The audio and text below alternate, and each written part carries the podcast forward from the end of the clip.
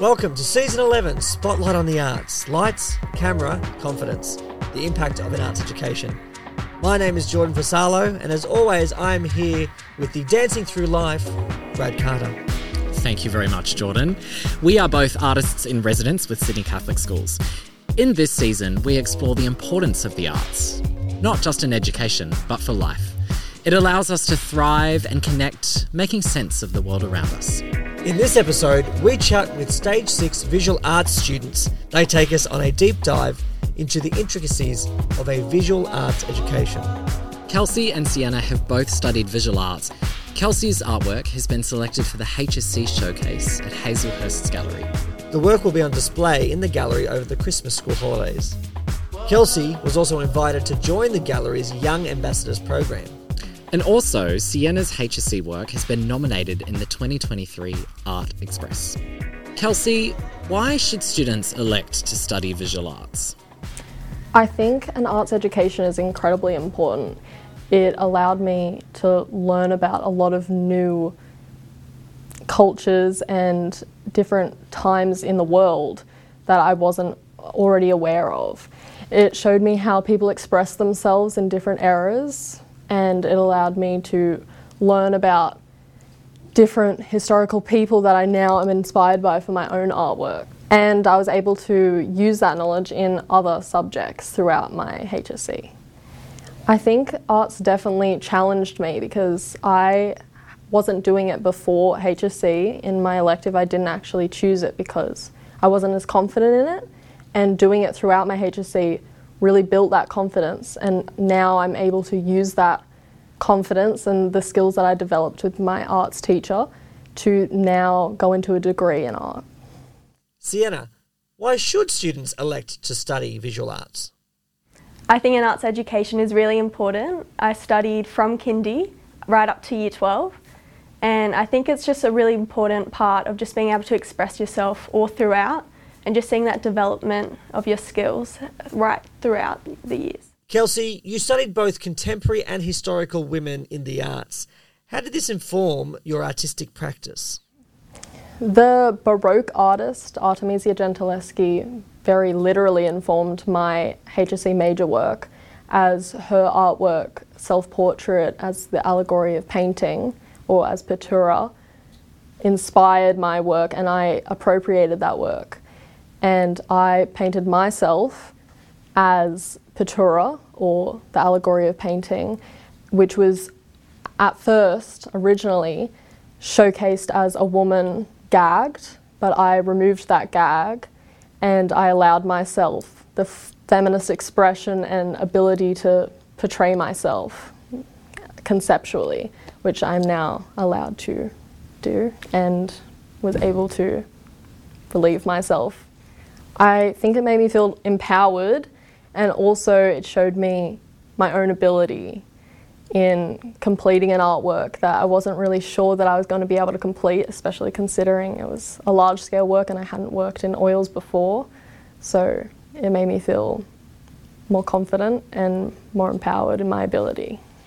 I think it's important with all art to always consider the time period and the context of which the art has been created because that informs a lot of the decisions that the artist uh, was going through at that time to create work. Yeah. It also influences how we reimagine or adapt a piece of work to make sure that it does stay true to what it's trying to say. It's the same when you when you you know uh, do a, a, Shakespeare and you try and adapt it to modern times. There is still an underlying theme and and elements to it that need to stay true because otherwise there's no point. There's no point in even referencing it. Yeah. Sienna, you also studied both contemporary and historical women in the arts. And how did this inform your artistic practice? Yeah, I think studying other artists was really important when creating my own work. I think that just being able to see, particularly historical female artists, they didn't really have the agency back then, um, like artists like Artemisia Gentileschi. And I just think it really empowered me as a young artist who has this ability and just being able to learn all these skills. Um, I just think that's really empowering and motivated me to continue with my work. Kelsey, how important is risk taking in art making to building confidence and developing your skill set? Choosing something that's a risk and something that's challenging to you is what allows you to be more motivated.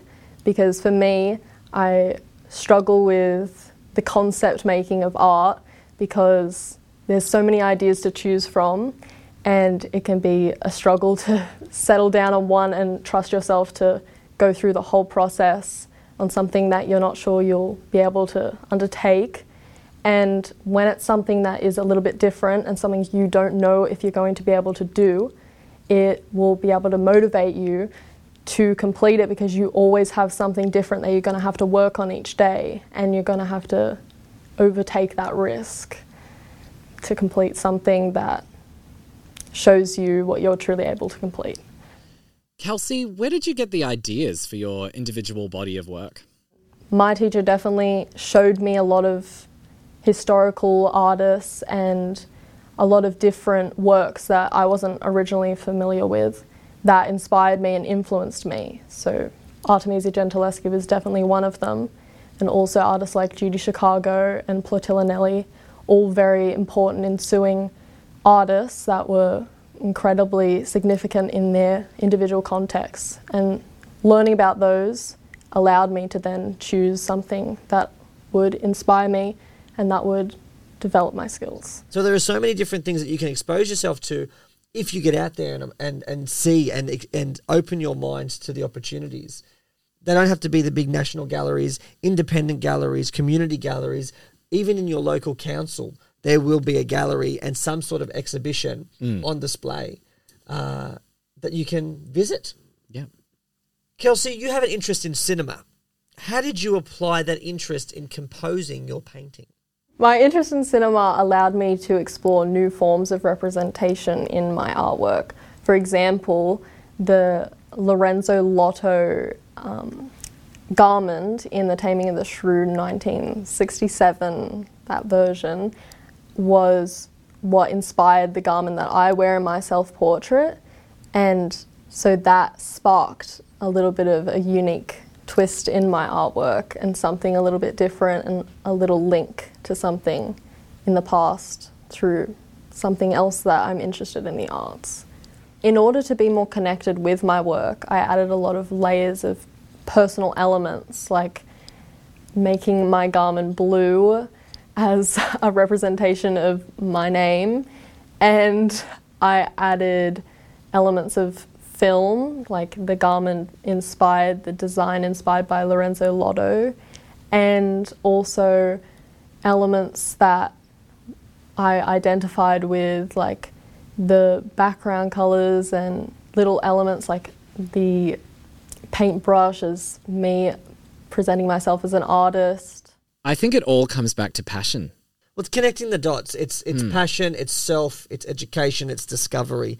Finding how all these things connect to influence what you want to do, to to help find your voice in art. Mm. And all of these elements are there to, to support you. Sienna, can you explain the process of the final curation of your work? So in my work, I've got three pieces. In the centre is my English teacher, and she's right in centre, really engaged in the Othello play. Um, and then to contrast, on the right hand and left side, we have two other students, and they're just not as engaged in the play, and it just shows a raw of emotion. One student has a book over their head, just not having it and then another person has the pages opened out just in a rage. And even though that is extreme, it just shows the how um, teachers and students cannot be always on the same page. Um, the teacher may love to study it, whereas the students just kind of don't have an option of what they're studying. So yeah, just the raw emotions that come from that. So I was definitely inspired by a feminist perspective. Um, I explored the emotional intelligence of women as inspiration. Um, you can see the contrast between the outrage of someone who um, is made to study Shakespeare and someone who actually enjoys studying Shakespeare. So the final decision making was really important to my work specifically.